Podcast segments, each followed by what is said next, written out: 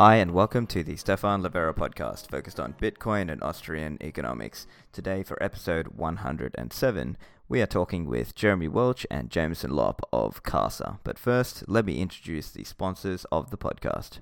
Check out Kraken, one of the world's leading Bitcoin exchanges. I'm really impressed with the way they have operated consistently with a strong focus on security over the years. They've acted ethically in the space as well under Jesse Powell's leadership. They're one of the longest standing Bitcoin exchanges and they're consistently rated the best. They've got high trading volume and low fees with no minimum or hidden fees. Kraken also have 24 7 support, and on the institutional and business solution side, they are providing best in class accounting, reconciliation, and reporting services for cryptocurrency hedge funds, asset managers, and fund administrators. Kraken have an OTC desk for those higher touch, large block trades. They offer five fiat currencies and also offer margin and futures trading. To learn more and sign up, go to the Kraken link in the show notes. Next up is Unchained Capital. They're doing Bitcoin financial services, and their two main products are a two of three keys multi signature vault and a Bitcoin collateralized loan. So, with the vault, Remember, it's difficult to use multi-signature right now, but Unchained Capital have a very easy solution and you can use Trezor or Ledger wallets and you're still maintaining control with your two keys and you can distribute those keys to improve your security a little bit. And we'll also be talking with Dhruv Bansal from Unchained Capital on the podcast shortly, so keep an eye out for that episode. Remember, Unchained Capital also offer Bitcoin collateralized loans, so you can get USD liquidity without selling your Bitcoins and incurring that capital gains event, which might be better for you from a tax point of view. So they store that under a dedicated multi-sig address under collaborative custody. So if you want to learn more and sign up, go to the Unchained Capital link in the show notes. So, for this episode today, we are carrying on with the Bitcoin Custody series. And this episode was actually recorded to, together in person at Riga just before the Baltic Honey Badger conference the first day. So, we're speaking with Jeremy Welch, the CEO of Casa, and Jameson Lopp, the CTO of Casa. Now, they've both been on the show previously. Jeremy was on SLP 26, and Jameson was on SLP 43. So, keep an eye out for this conversation where we're talking about some of the different security decisions made from Casa's perspective and how they have designed their different services and how they're thinking about security, which they have recently released in the Casa Wealth Security Protocol document. Here is the interview. Jeremy and Jameson, welcome back to the show. It's fun. How are you, man? Good. Great to be here. So uh, we are recording here in Riga. It, just before the Baltic Honey Badger 2019. So, uh, yeah, look, guys, I wanted to get you guys back on and talk about the Casa security or Casa wealth protocol, rather, and also just, you know, what's going on with Casa these days. So, uh, maybe, uh, Jeremy, you just want to just give a quick overview on where the company's at and what's going on? Sure, sure, sure. So, uh, just just this past week, um, we or, or, about a week ago, we we released this uh, Casa Wealth Security Protocol. Uh, we've had we've had some other updates around the the multi-sig side and also around Sats app and around um, some updates to the node. Uh, but the, one of the biggest things we've done in the last few weeks is release this document that really expands through the full security model, the features that we chose.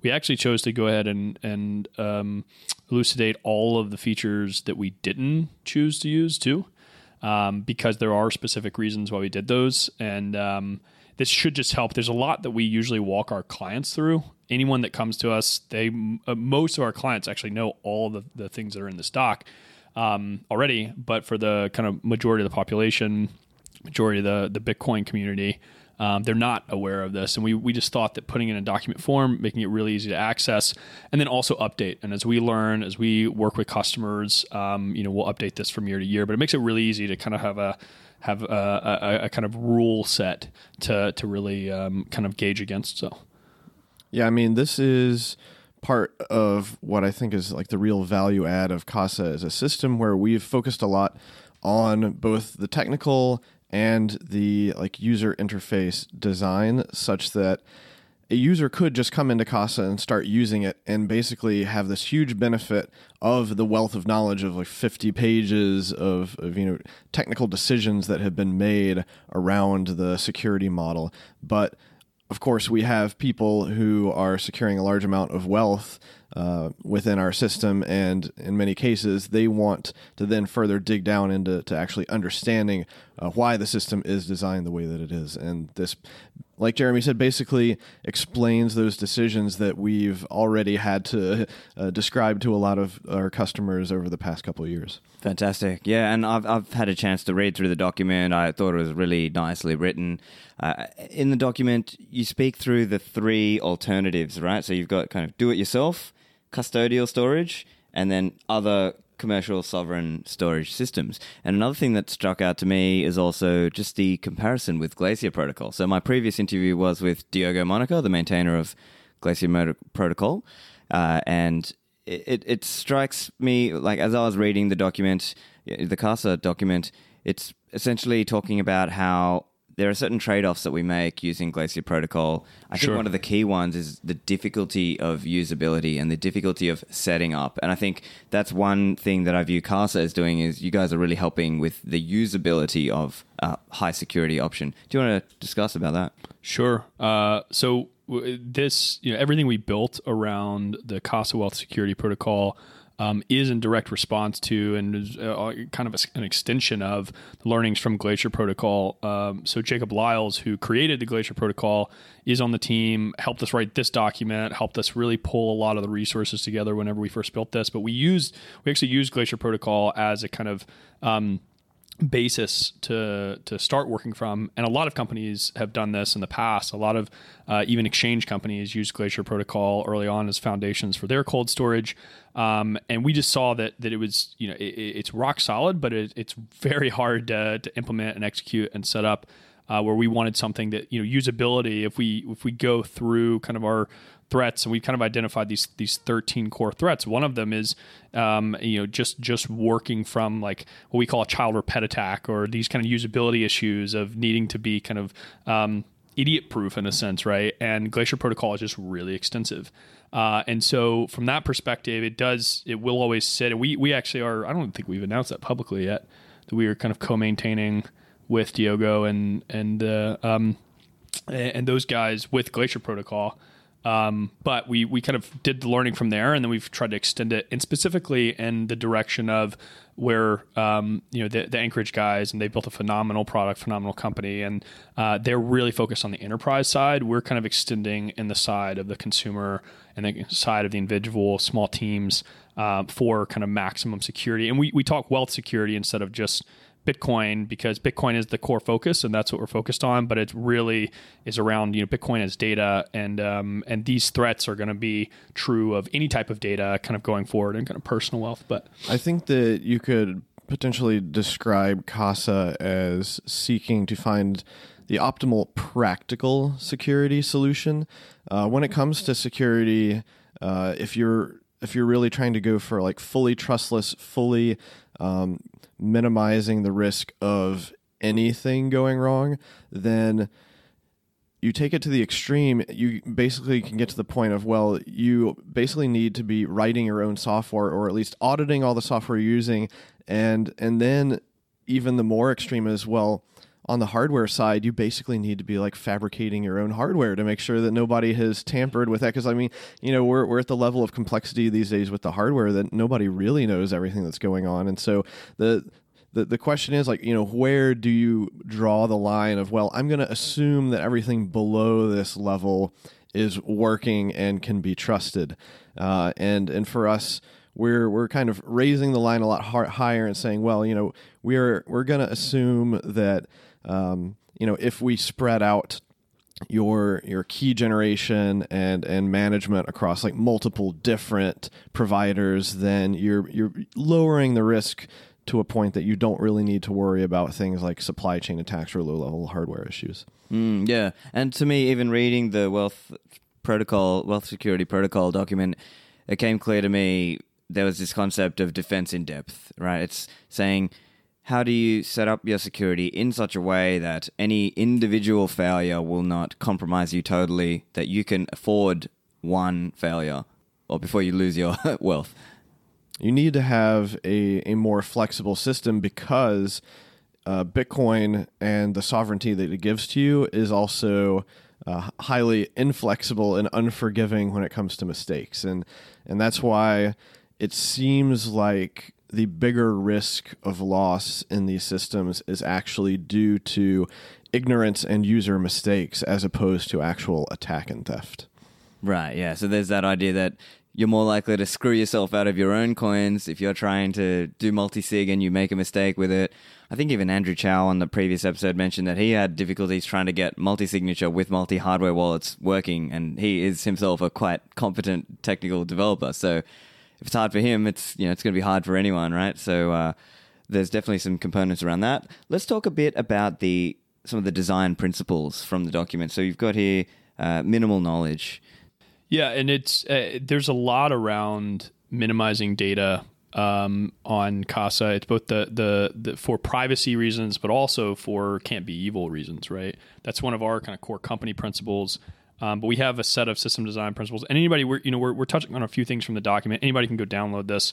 You just Google uh, Casa Wealth Security Protocol, or I think it's keys.casa forward slash wealth hyphen security hyphen protocol. I think Yep. that's I'll what the put it in the URL. But you can, yeah, you can, you can, you can check this out and and kind of uh, follow along. But we there's a lot more here, but kind of the high level there is that um, it- uh, Elena has this term um, from uh, that you know don't collect what you can't protect. And for most companies, most you know, even just from the the side of people exploiting it for their own purposes, um, this can't be evil principle is what we're talking about there. You need to minimize data. So minimal knowledge just really means that we're going to have minimal knowledge overall of of data. Period. Um, and usability as security is another one. Uh, just thinking about export support, it's not just about even like the software. It is about the integrations of the data, but it's also about working with humans and humans being part of that system too, and having experts. Uh, sovereignty is a principle. Um, incentive alignment, again, that kind of aligns with can't be evil. If we can't even attack you, or an internal uh, employee can't even attack you, um, then that just changes the logic tremendously. If the data is not even there, it changes the logic tremendously. Versus if a uh, kind of internal employee um, is going to have to be tested regularly whether they want to exploit uh, data. So like keeping keeping those system design principles and then looking at the total number of threats, and we had about 13 total threats uh, that we consider uh, is, is how we then chose the the kind of selected features. Yeah, and th- there's also the principle of usability is security. So, did you want to touch on that around how, in making it more usable, you actually are making people more secure? So, quick example. I think it's probably fair to say a lot of people have looked at Glacier but have not executed Glacier because it takes a certain level of patience, diligence to execute. And I think that is a key point from Casa, the way. Well, and and basically every step that you have to take is a potential mistake. So you know, the simpler you can make it, uh, the more. When I think of usability, I think of um, when we're building actual software interfaces that humans are using. You are creating a series of paths that a user can go through. And at Casa, we're trying to limit it to paths that include the best practices, that include a lot of these uh, security principles, so that what you're really doing is you are trying to throw away as many foot guns as possible. Uh, you know, wi- within the like infinite number of possible decisions that a user could make when they're setting up and, and executing their own storage. Uh, so many of these paths make it possible for you to uh, screw up in a catastrophic way. And we're basically just trying to, you know, create guardrails that prevent the user from even going off onto those paths in the first place. while still maintaining the sovereignty. That was like an important point, and that's why this kind of full system design principles you have to keep them in balance. Um, and it really is, it it really does have to be balanced because there are certain things you can do to improve usability, but that take away control from the end user. Going fully centralized, it's way more usable. I mean, let's be frank. It's just you know Coinbase and just throwing someone a regular login is way more usable on the surface uh, but it immediately takes away sovereignty, immediately takes away control. It immediately creates a can't be evil situation to where you know someone could take coins. Um, and so doing that balance of making sure it's usable while at the ac- absolute extreme that we can, while also maintaining that sovereignty is really important while minimizing data. And we've, we've even gone as far, even from the legal structure of the company, the uh, we have this uh, open data policy or privacy policy. We kind of wrote a totally new type of privacy policy. Um, and uh, and that's open source. Other companies can copy that, but we're trying to go through kind of every step of the way to build up this stack uh, in terms of the design of the overall system and the incentives even for the internal employees to again uh, address these 13 threats. Let's talk a little bit about some of the I guess what are some of the big threats in your mind? What were some of the ones that are most obvious uh, for the user? So uh, I guess just off the yeah, off the list here, there's a few SIM hijacking. That's a big one lately. Supply chain attack. That's something where you know a lot of people are concerned about that and trying to have different hardware wallets and different uh, software that they're working with. Um, data credential loss, uh, or even uh, being attacked on your the platform that you're using. Did you have any that you wanted to kind of highlight?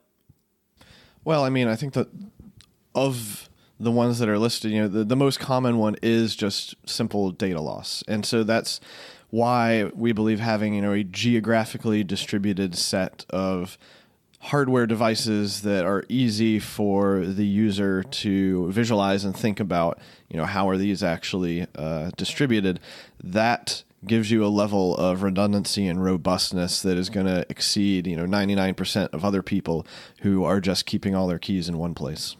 Right. I, and i suppose let's just for I think most listeners might have you know heard the earlier episodes, but just for the, in case they haven't, the basic overview you've got the the silver and gold, which is the two of three basic multi sig, and my understanding there is they have one hardware wallet, and they've got one key on their phone, and then one key is the Casa recovery key in that model, mm-hmm. and then taking it up a notch to the uh, is it platinum and diamond, and that is the $1,800 level and the $5,000 level, they, that is a three of five setup. We have three hardware wallets in that model. There is one key held on the user's mobile phone, and the fifth key is held by it's the Casa recovery key. Uh, so I guess let's just talk to maybe the two of three model. I think one concern I've heard uh, from Bitcoiners is that oh, hang on, does Casa have two of my three key, two of the three keys? How how can I be sure that I hold you know, two of three? Well, you can be sure that you hold two of three. We, we also have uh, export functionality uh, on the mobile key. Um, I suppose, however, it's impossible to prove that Casa doesn't have uh, the mobile key. Uh, that is one thing that you know, you'd have to quote unquote trust us on. Right. And so, you know, this is another good reason of why, you know, there are trade offs here. Um, you know, we do intend to add ability to have two different hardware devices so you could then have a greater assurance that you have two of the keys and there's no way Casa could have two of the three. Um, but right now, uh, that assurance is best provided by the, the three of five model. And we, we kind of rolled this out intentionally um, from the three of five where we were able to uh, build up a user base and work directly with clients. We have direct client relationships. It is kind of like a private banking relationship. We learn a lot from client preferences. We've done a tremendous amount of testing before we rolled it out to people publicly, but then we also learned a ton from even just the first several months. And uh, we're now um, uh, over a year of being public. It's I guess it's almost like 1.5 years of of being public, um, and all of that that wealth of knowledge we've kind of scaled up. We always intended to to scale, uh, and we actually have a, a, single key, a mobile key as well. Um, that's that uh, it's just again it's a, it's a single key. It's on the phone. That's actually used in a it's the same key that's shared with our Sats app. So uh, if you want Sats app is just really fast spending, and then Keymaster is the kind of full multi sig. Um, but even the way we rolled that out is we again started with the three of five most premium multi sig, and then we slowly rolled out. We had two of three, we had the single key, slowly rolled those out. Uh, we rolled out the two of three specifically to gold customers first. Um, to make sure that that was usable. We also, you know, we mentioned before the multi-location, multi-device, multi-sig model. The reason around that again is in terms of these 13 threats, that model is what mitigates those threats the best. And the there's a weird uh, trade off um, where with the mobile device, if you're going to use a mobile device, um, from the principle of the usability side, uh, you actually want to maximize usage as soon as you decide to even use it um, because of the fact that you can also maximize kind of usability. Um, now, that mobile device as a single device is your phone is potentially connected to uh, the internet. Uh, we do have customers that choose to keep that off at all times, never really connect to the internet, and that effectively does act similarly to a hardware wallet. Um, but it is effectively just a really fancy hardware wallet. Um, but we, you know, for most people, they keep it as a regular key. And people have asked us about that question too. And what what that comes down to is that um, you know, it, it's also true that Apple or Google and most, you know, it, it's either a Google phone or an Apple phone uh, that people are using. Um, you know, they could even try to exploit that key. And, and as soon as you put that key on the platform, you want to maximize the features that are available there. So we've done that now on the phone. And for the two of three, it's specifically designed, it's not designed to hold millions of dollars. Uh, it is designed to hold somewhere between, say, thousand dollars and around a hundred thousand, sometimes less. We do have people that you know put even a little less than hundred thousand dollars on the three of five, right? So we have there's a range of what people are comfortable with, but um, it is designed to, to be an entry level version of like just getting you know, getting started with multi-sig. That's why we decided, hey, let's you know we will we will use the um, uh, mobile key and then one hardware wallet and for most people that had started using this, they'd never used multisig before. So it was already a learning experience. We had a lot of people that upgraded immediately after, and they were like, oh, yeah, I get it now, why there need to be multiple keys. Um, we will be rolling out a, a, version that does have the two hardware wallets, but we wanted heavy testing around just that that single version first before we before we do that. But, you know, these are these are great questions, and uh, yeah. the community's been is always phenomenal about about asking and figuring out these – these kind of uh, nooks and crannies of questions. And again, that's why we release this document is that there's a lot more even beyond some of these questions that, that customers are asking. And so we just want to uh, kind of constantly put these forward and bring these forward ourselves and have that level of transparency. And so even as we're adding more features, we expect to get a lot more of these questions. Yeah, sure. And uh, I think it might be good just for the listeners who are not familiar, just to understand what is the way the mechanism works. So they might be thinking, oh, do I need to bring all three keys into one place at one time? But actually, it's more like you individually do the signatures. Do you want to just talk through the process? Yeah. So, you know, when you're creating a transaction with the Keymaster app, actually initializing is like any other transaction. You can scan a QR code, you can manually input data, but uh, basically you you set those initial details of the amount and and the output destination, and then you'll apply your initial signature there with the key that's on the device, and um, you know most likely using either you know, biometric or Face ID or, or PIN input to basically unlock. Uh, the mobile device so that you can access uh, the key, which we keep secured uh, via the secure hardware elements that are on the uh, phone. And so then what you have is a partially signed transaction. It's not valid for broadcasting on the Bitcoin network. You then have to go figure out, uh, you know, what other devices do I want to use to add a sufficient number of signatures that it becomes valid, and uh, and essentially you just you know tap within the app on the device you want to use, and you say, hey, I want to add another signature from here. Will then you know generate uh, a short-lived uh, unique link that you can use to essentially go find that device wherever it is, plug it into a laptop, click on the link, add the signature, and then continue that process until everything is done. And of course, it can get more complicated if you've lost de- devices and need to have uh, help from Casa. Uh, that that enters into a different, you know, logical like recovery process. But uh, under normal circumstances, you're basically just going to be traveling around, uh, getting enough hardware devices that you can reach that threshold. And the you know the other thing about making this a really usable system is that we also have health checks available. We have the ability for the user to essentially do key rotations and swap out devices that get lost or broken or compromised without even having to reach out to Casa for help. It's just a simple wizard that you can walk through within the app. and this ties into uh, you know even more of a reason to use the mobile device um, is that we realize that people people carry their mobile devices with them everywhere, and out of any you know arguably sometimes even more than a, a, birth certificate or a social security card or any, you know government id people keep track of their phones always on their person. Um, and whether it's candy crush data or uh, some you know maybe it's a favorite photo or something they're they're valuable it's data valuables that are already on those phones and people treat them uh, very personally. Um, and they they they protect those devices um, and and and from that side you know people usually have it on them. And so if if they're traveling from one location, say it's a home to an office or to a this you know third location that could be even in a different city, they're going to have their phone on them. They're going to use that as a communications tool, and so using that as the guide tool to be totally asynchronous and sign. You could go, you could sign kind of the the, the first one on one day, go two or three days later if you wanted to in a totally different city and signing, and then you've you've maintained the distance between those two signings. Um, and within that time span, that also means an attacker has to maintain that distance. Uh, it is true that an attacker could hold you at gunpoint or do something um, uh, more aggressive, but even in that case, they're still going to have to trend, you know, uh, go go these distances. And the more time that's, you know, we're just raising the bar there.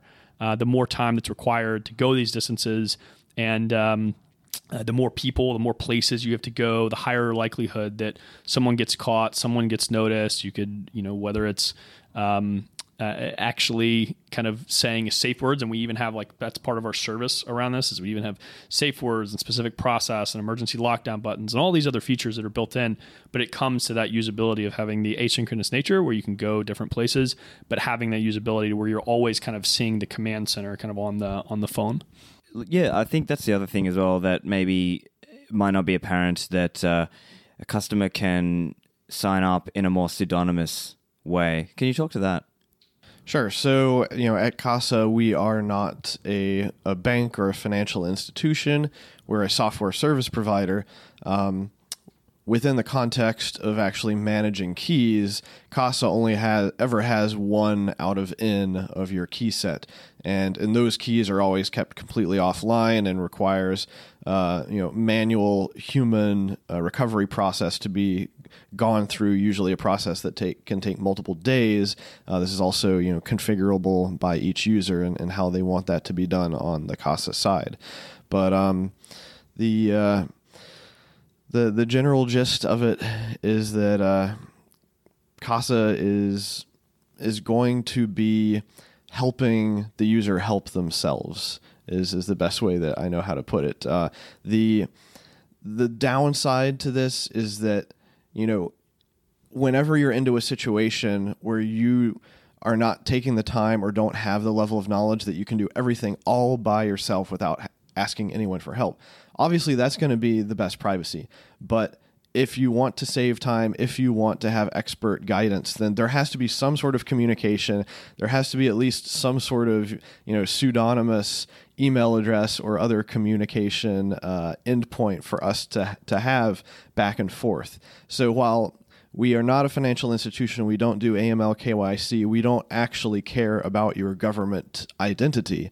Uh, we do need to have some way to communicate with you in case something goes wrong. You know, if, like Jeremy said, if you hit the emergency lockdown and we basically refuse to, to allow any signatures to be added for anything, then you'll need to go through a process uh, in order for us to unfreeze the account. Or if you if you lose a sufficient number of devices that you need Casa to to dig uh, the cold storage key out and, and sign it. You'll need to go through additional processes because at that point, uh, if we believe that you may have been compromised, you know, we need to ask for some other you know non-identifying questions but but some sort of authentication questions whether it's you know things that you know special phrases or words uh, or even you know photos of of either yourself or objects or you know it's basically any type of unique identifiers that that you are comfortable with using that would be difficult if not impossible for an attacker to replicate.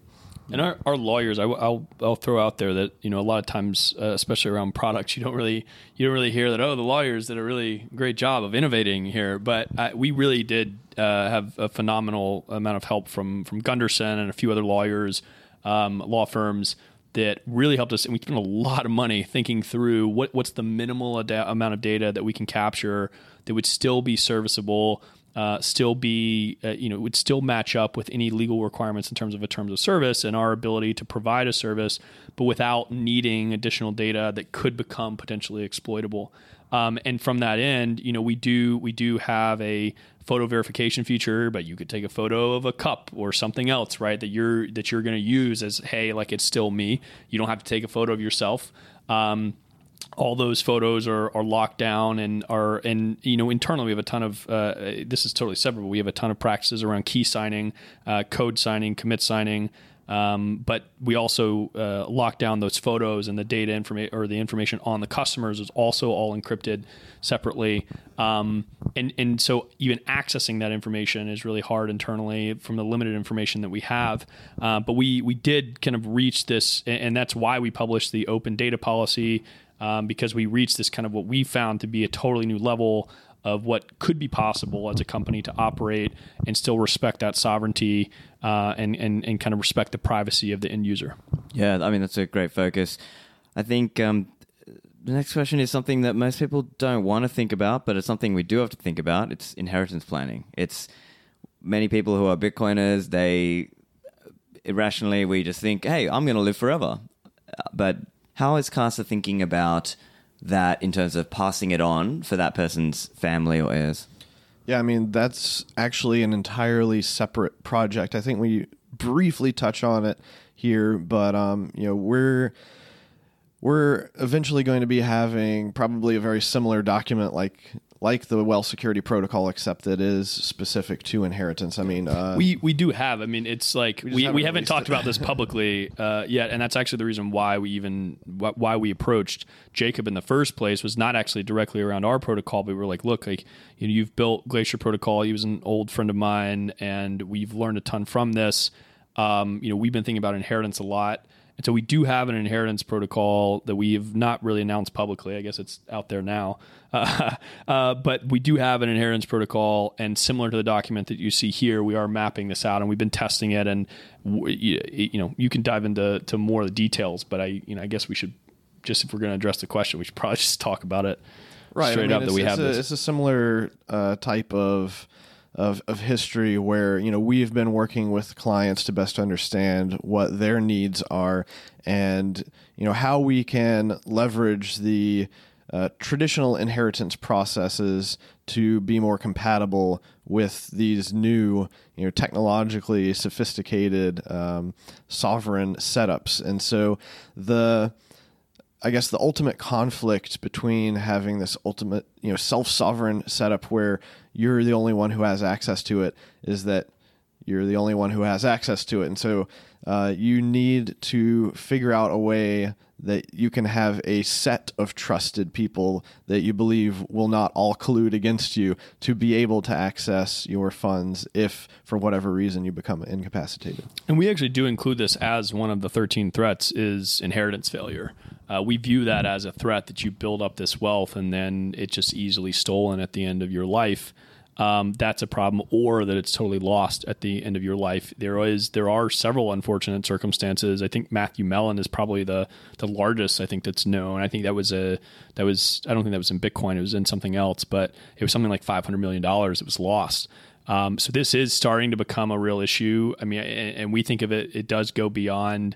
Right now, it's it, we are focused on Bitcoin, but this is a, some at some point this is even going to be the legal documents that you have and the photos that you have and the, all these other you know digital family heirlooms that you have um, will also be passed down in a similar way. So it is it is a really big problem. There's a lot of people doing great work here. Pamela Morgan's been doing great work here. A lot of people, um, and we've we've tried to take a kind of unique tack in both having our full service and our the full protocol that we already have, uh, but then also all the resources that we've already spent around lawyers, talking to those same lawyers, working with independent customer lawyers, with the state attorneys. We've been doing this for it's probably been what six, six, eight months. Yeah, so you know this gets a lot more complicated. Um, a because you have jurisdictional differences, Right, right, and right. B because everybody has a different family, a different Exactly. individual personal setup, and this is why we've been going a lot slower on this side, where we've been trying to figure out, you know, how do we make it customizable for people while still trying to, like I said, minimize those foot gun paths. It, get, it gets uh, more difficult to to keep people within uh, you know, well vetted guidance when there is a wider, you know, array of possibilities and decisions that have to be made. And a lot of times your inheritors, they may not even want to keep the Bitcoin, right? And who are you to actually kind of choose for them if we're talking about individual sovereignty? Who are you to infringe on their sovereignty and their choice? Um, you know, that would be, I think in all of our minds, it would be a very unfortunate case, just depending on timing and uh, what different, different, uh, we, you know, everybody pretty much on the team and talking about hyper Bitcoinization and all this stuff, and just like just changes in Bitcoin price. It's usually just a you know one or two days out of the year that have the the widest swings, and so the timing could just be horrendous if someone's just like, oh, I'm not even going to think about this, and then five days later it changes. But you do still in those cases you know losing family relationships losing like these things are more valuable than wealth and are arguably scarcer than even the 21 million bitcoin. And so really trying to be very careful about those and, and thinking about the inheritors and thinking about the you know if they want to pass them down if they want to keep them um, th- most of them it, it's one thing to, to educate a bitcoiner on keys and multisig. It's an entirely different thing to educate an inheritor on all of this stuff and even an estate attorney so we've been mapping all of that out and really thinking through the kind of onboarding process from both the legal side the customer side uh, the direct customer side the uh, inheritors side um, and then also even thinking about the regulatory side and how uh, you can kind of minimize data, minimize trust, but also satisfy because there are a lot of requirements when inheritors kind of pass wealth, and this is the different jurisdictional side. So it, I think it'll be a little while longer before we go really public with everything there, but you can expect a similar amount of detail. We started, we actually decided to push out this Casa Wealth Security Protocol because we said, hey, like the similar level of detail that we're going through on the inheritance side, we could just address the core multi-sig, and then these these two documents would really fit well together. Fantastic. Uh, and just while we're you know still on the topic of security as well, I, I think we, we definitely want to also cover off the idea of being seedless. So that is something that's probably a little alien to uh, many Bitcoiners because the typical setup that they're thinking is, oh, I've got my hardware wallet and I've got my 24 word seed. What's the difference with Casa and why these why seedless? Sure. So anyone who has set up a hardware wallet before is familiar with that that first step where it gives you your 12 or 24 word backup seed phrase.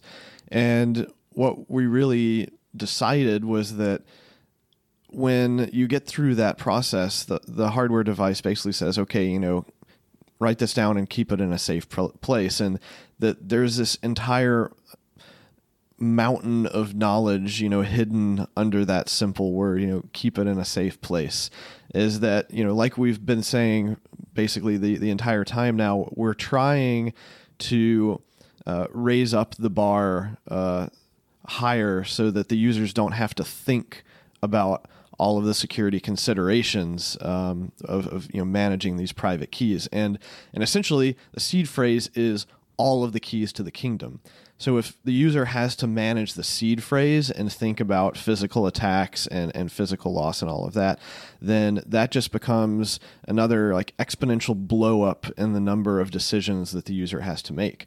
And by just completely throwing the seed phrase out the window and leaving it, you know, secured in hardware devices and, and uh, via secure enclave on uh, a mobile device. Um, it just makes it a lot easier for us to reason about the security model. And since when we're thinking through the security model, we don't want to have to trust the user uh, and and the various decisions that they've made. Um, that once again, it just it narrows down the the, the possibilities and the foot guns really. So um, it's it is an alien thing for people who have been in the space for a while. We hope that it becomes a more common thing, um, but you know, it's also an alien thing to have a flexible multi-sig setup that is easy to do key rotations. And that's that's the main reason with, that we believe that seedless is okay if you pair it with a way to flexibly uh, uh, replace you know lost seeds. And so we wrote er, and with full hardware wallets full support i mean that's one reason why this is an entire system. It's not just about the software uh, even the incentive system around a kind of yearly fee for us as a company and providing a level of service, it's all designed around this kind of long term alignment between customer and company. And we do a lot of things that again we out, we outline here in the document but um, we do maintain extra stock of hardware wallets. We don't want to be in a case to where someone's you can go order anytime from any other company or just buy one off of a store and rotate that in and it works perfectly fine. But we also maintain stock just in case someone they might be traveling they might be in an international country to where they can't typically get access and we now have global logistics expertise we have customers in over 60 countries and we've dealt with shipping a crazy shipping problems pretty much everywhere around the world now and um, and so we now have that access to get you a device if something fails and you need to kind of rotate something in. We've built out a a full wallet sweep feature. You can go UTXO by UTXO, very detailed, really fast wallet sweeps, and it's the combination of that with the hardware wallet uh, ease of use, with the mobile key, with every, or, and, and everything kind of built together that makes this a manageable, fast response system. Um, but it just really shifts the model. I, two two kind of framings that I use. I think about this is that if you think about you know uh, um, there's nothing there's nothing bad inherently bad about seed phrases that the the reason they were designed in the first place is because you were dealing with what was effectively kind of a one of two system where you had the hardware wallet and then you had the seed phrase but you only had one device and it was a one of one system right? Um, and by shifting to multi-sig you end up in a situation to where you would have five total keys and five total seed phrases and then you're protecting 10 total items. And because you have this this ability to it's a three of five so if you lose one key it's okay you can just rotate and sign with the other keys. That's a that's something that you didn't have that's a feature that you didn't have in a case of like a single hardware wallet. Um, so that's where we adapted this but the, the, the trade-off there is that you then have to shift from being a, okay we're going to protect everything that's here right now and just restore you to the exact same state. You have to shift the design of the system to being something that re- that responds rapidly, readapts rapidly. Um, and we actually, again, we noticed that out of actually doing direct customer uh, interaction and um, and research because we looked at when people were actually recovering single Trezors or ledgers, what they would do is so say they lost a device they would lose the device. Um, they would go find their seed phrase. They'd buy a uh, new device. Um, they would reload the seed phrase. Then they would immediately have a second device that they sent funds to. And so there's you know there's eight steps there to get to that second device to send funds to the second device, and then they'd wipe the old device. So they're already doing this kind of key rotation process. They're just not thinking about it. And we can simplify that down from about eight or nine steps into just three to where it's okay, one key's lost. Okay, we're not going to worry about that one anymore. Just rotate in a new key, send funds. So it, it drops it down to three.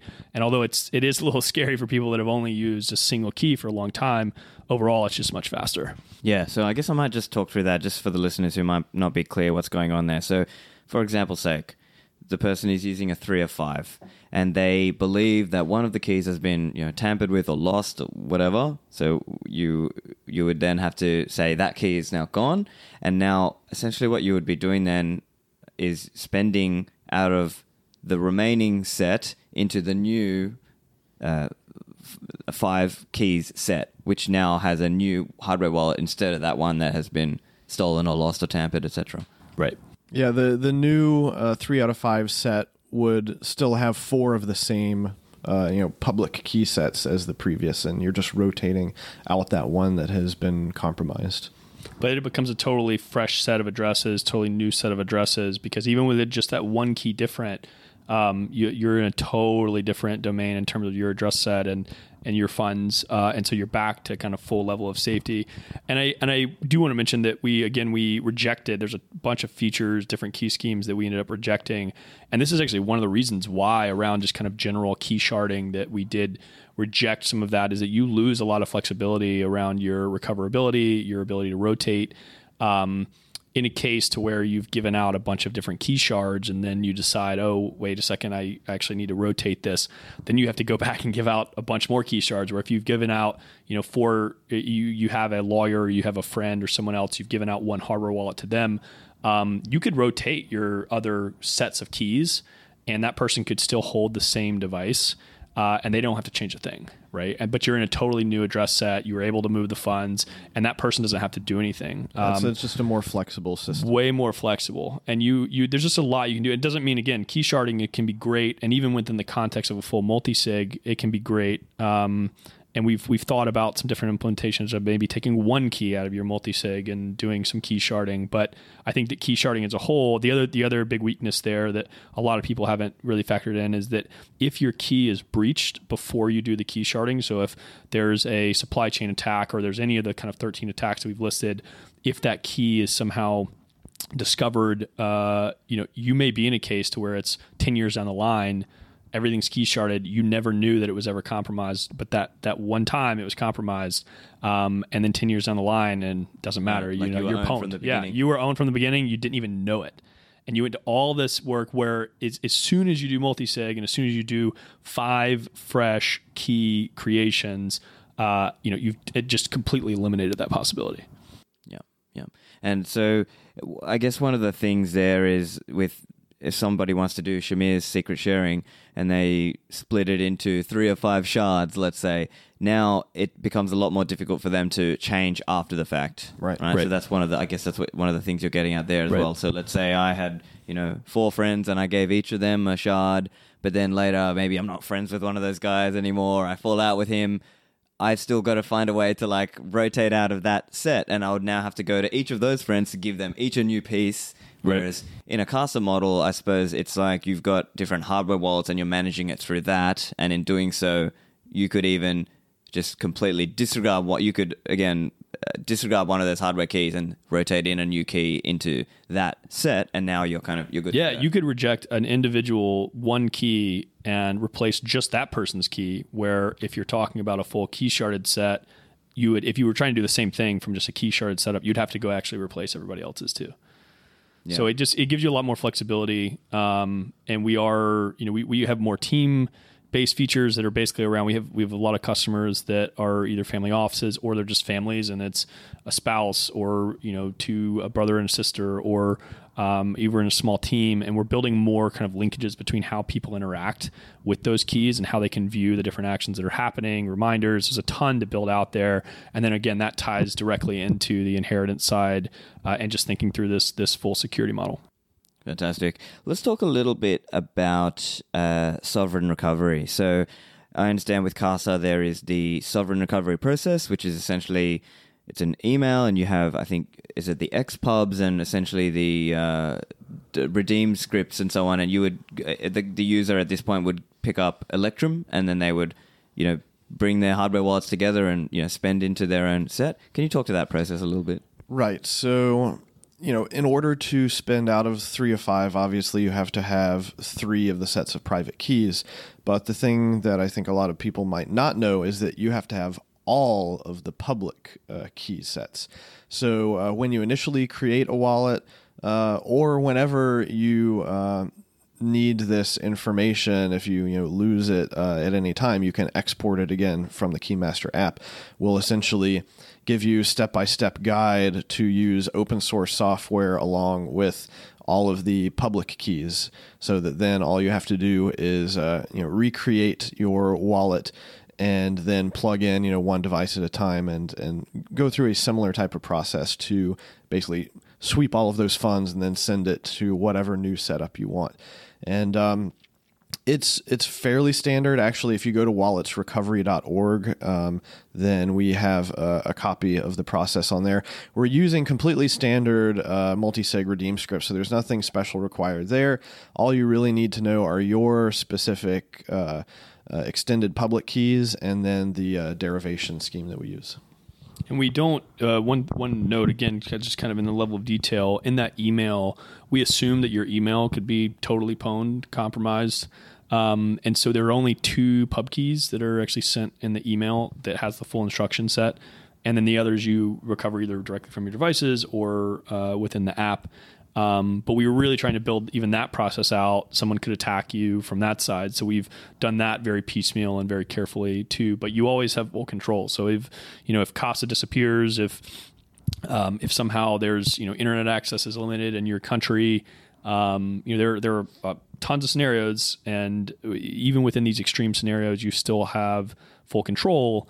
Um, but you also get that usability of having a full service, full software suite, full kind of people behind you, and when things are going well. Fantastic. I think th- there's probably just two key things. I think, and these are again trade-offs that are being made for to make it easy for the user. But I think just for the listeners, just to make sure they're aware, I guess they should be aware that one, that you know the privacy aspect, they are doxing their coins to Casa. That's probably the main, like probably one of the big trade-offs that they have to consider. They've got to obviously entering into it with open eyes because they're getting the additional security of multi-signature. And I think the other one at a more kind of subtle level is this idea of if you run your own node, you're defending the, your chosen rule set. And theoretically, if some if a company, if you're with a company and that company decides to go with SegWit 2x and so on, which chain, which fork would you be on? So some of those questions as well. Uh, but I think those would be you know a trade-off that the user thinks about in in order to get okay the additional multi-signature and the kind of guidance through the process. Would that be sort of a fair summary? Sure, at the moment, uh, and of course, people are probably familiar with the fact that we also sell the Casa node. Now, one of the things that we're doing over time is continuing to integrate all of our products and services together more and more. And, you know, it's definitely a desire we've had demand for for a while and that we've wanted to do in the long term is to offload as much of the coordination and trust away from the Casa servers and actually onto the Casa node. So, you know, I think it's only going to be a matter of time um, before you're able to connect uh, Keymaster to your Casa node, much in the way that you can connect SatsApp to your Casa node right now. Though that's, uh, you know, SatsApp is going through LND, which is talking to, to Bitcoin Core, uh, whereas on the Keymaster side, it would be more uh, talking directly to Bitcoin Core, basically, to do the, the verification of uh, receipts of transactions. From the from the privacy aspect, because this is a really interesting point, there are there are multiple reasons to want to maintain privacy. Um, definitely, the biggest one is just as a pure attack vector. Um, the second one is you know just keeping people out of your shit and trying to block transactions, trying to block, and that's for for anybody that's that's uh, kind of used to KYC AML loss a day, you can't even go spend if you want to. There are numerous cases where people just wanted to go spend ten, twenty thousand dollars on buying a new product or a car or a house or whatever, and they could barely, you know, they could. It took them a while to get the money out. Even when they got it out, um, they were still getting hounded for what are you using this for? And um, you know, majority of people out there in the world are good. There are some criminals. There are even more criminals that use cash than use Bitcoin.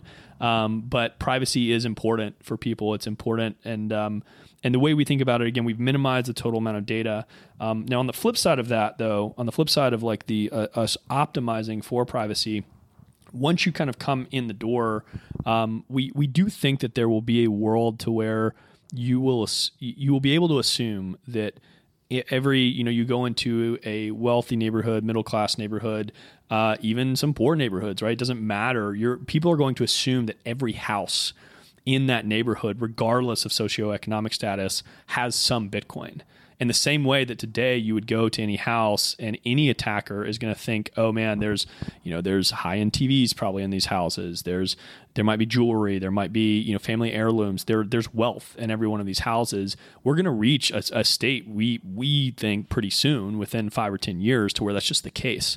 Um, and so it, I, I think that the the conversation around privacy is going to be something more around um, you are going to selectively disclose parts not everything and that that ability to selectively disclose certain portions. Some people may feel comfortable actually using their real name and their real email address. Other people want to use you know not use that. Um, we don't again require KYC or or uh, driver's license or anything else, so you do have that flexibility. But we are going to get to a world to where people, some people will do more or less, but that control is going to be important. But almost everybody will have something. And so this idea that of just totally hiding out um, and no one ever knowing that you have Bitcoin is going to become harder and harder because everyone's just going to have Bitcoin. It's just a question of kind of how much. So we, I, I, I described that whole process because when we were initially thinking about designing the multi-sig and Keymaster and the service, um, we we thought through we're like okay if we get five ten years out what's this going to look like and a private banking service is going to give you all the control you have all the data control you make the data choices that are right for you but for certain people, it will be kind of common for some things to be there. And if you want to have a level of service to where you do have a kind of private banking level, you get, you can pick up the phone anytime. You can get engineering support. You can get uh, direct you know question support on you know this this one cousin or one brother that you know is terrible technically and you want some extra recommendations on how to use you know you, you don't even have to say the name of the brother but there will be certain amounts of information that are shared and um, just trying to create the flexibility for that to be there while uh, while the customers still have control of their data or control of that in choice. Um, but yeah, so that's the world that we're trying that we're thinking where where things will go, and I, and we've tried to back into how do we give them that you know as much flexibility as possible while still maintaining privacy, but kind of giving that that choice there.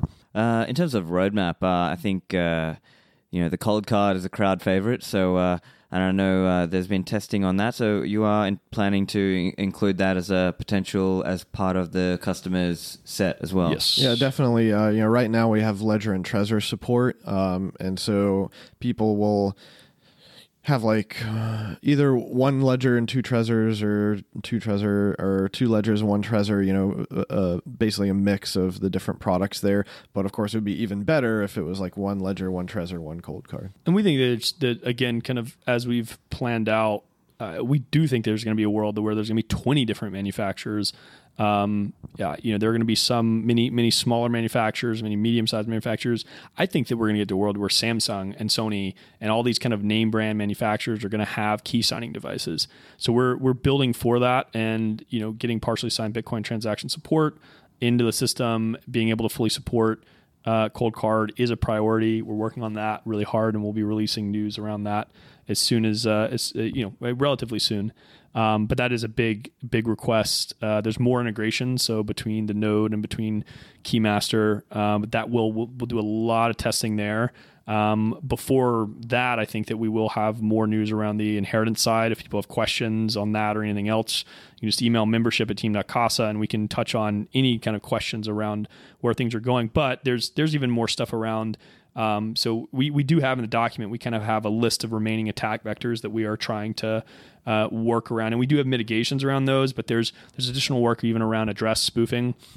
Um, that we've even one of the reasons why we use mobile keys is it's actually it is harder to do address spoofing. We actually to rederive on uh, both the the end client and on the server side.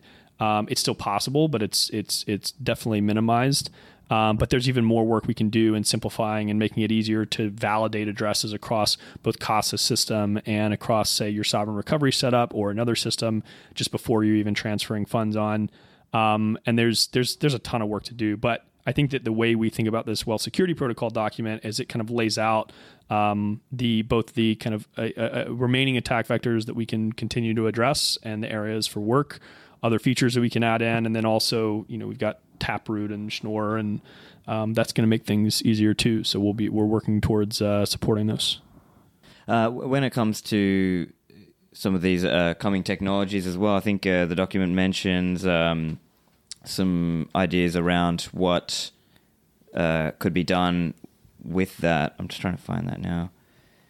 Oh yeah, so that's that's the one I was keen to ask about. Uh, just multi-signature transactions on the blockchain, looking like standard transactions with Schnorr t- with Schnorr signatures as well. So that's another thing right now where currently multi-signature transactions are distinguishable on the blockchain. Yep. Um, but hopefully, it sort of gets to that point where it, it everything starts to look the same, and then it's a bit more. Uh, and you can analyze traffic even by you know number of keys, setup of keys. Um, one one thing that even one reason why we we mapped out this kind of rollout of three of five and then two of three and then even uh, single signature is that you we actually provide some cover in a sense by having more multi-sig transactions overall. We actually provide some cover for larger balances or larger customers, and uh, the more people that are using multi-sig, the more uh, exposure you have from a from a code perspective and and um, even from a support perspective of, of uh, it, it, there's a there's a lot that comes from more usage and so I think that just like broadening that market is actually an important point around this this specific topic. All right, so look, uh, is there anything else you guys uh, wanted to bring up? I think we've kind of spoken to a lot of different uh, points. So, uh, uh, yeah, if you've got anything anything else that you wanted to bring up around where perhaps just where kind of Bitcoin custody is going over the next few years. What does it What does it look like in your in your minds? Well, I mean, I think unfortunately a lot of Bitcoin custody is going to be, you know, institutionalized uh, custody with trusted, regulated third parties, and um, you know, we we kind of see ourselves as you know fighting against that tide. Uh, you know, it's going to be difficult to do. Um, I think just a lot of the the big money, you know, from traditional finance and in investments uh, is going to end up going with that model because that's what they're used to, or possibly even legally required to do. But um, this is why we have focused on the individuals more, though, because there isn't really anything like that in the the traditional uh, financial world. We believe there's a much larger gap where um, you know custody with with trusted third parties is a fairly well understood thing uh, that you know people have been right. doing that for for hundreds if not thousands of years uh, but trying to take a lot of those principles and make them you know usable by the average person who isn't e- eating and breathing custody day in and day out uh, is I think the really challenging thing where there's a lot of value to be gained. Yeah, I think that I think that um, you can think of it as uh, you know historically security and privacy have really almost been like a luxury good, in the sense that there have you know there have been titans of industry who own their own banks and uh, or there have been uh, queens and kings who had their stash of of of both food and cash and gold and you know uh, it, there have always been these kind of uh, having that level of of access privacy wealth um, you, you, it was a select few that had that level of control.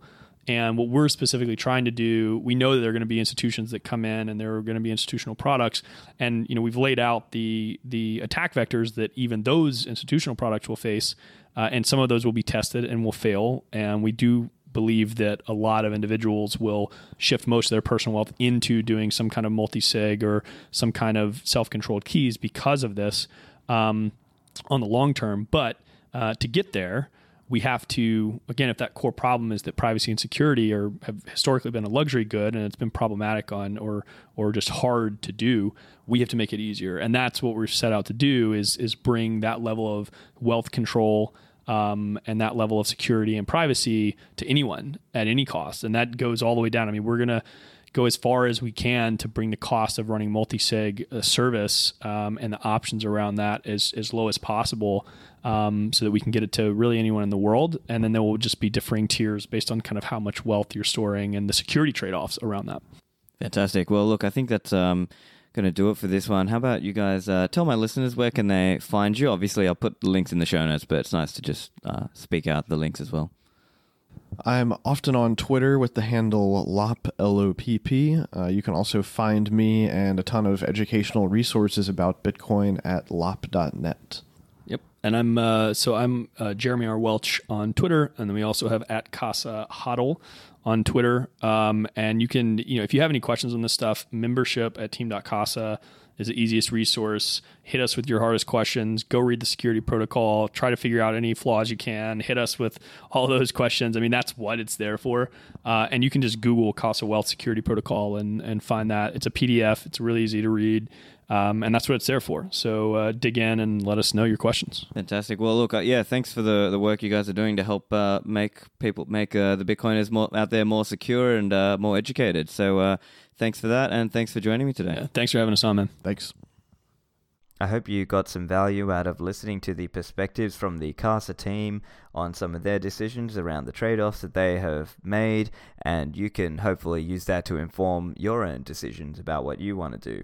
So make sure you share the episode with your friends so they can learn more about it as well. And also make sure you subscribe using a podcast app. One of my favorites is Pocket Casts, which used to be a paid app and it's now free for both Android and iOS. So make sure you look that one up. I've got a bunch of cool interviews coming up with Bryan Bishop, Pamela Morgan, Christopher Allen, Dhruv Bansal from Unchained Capital, and more.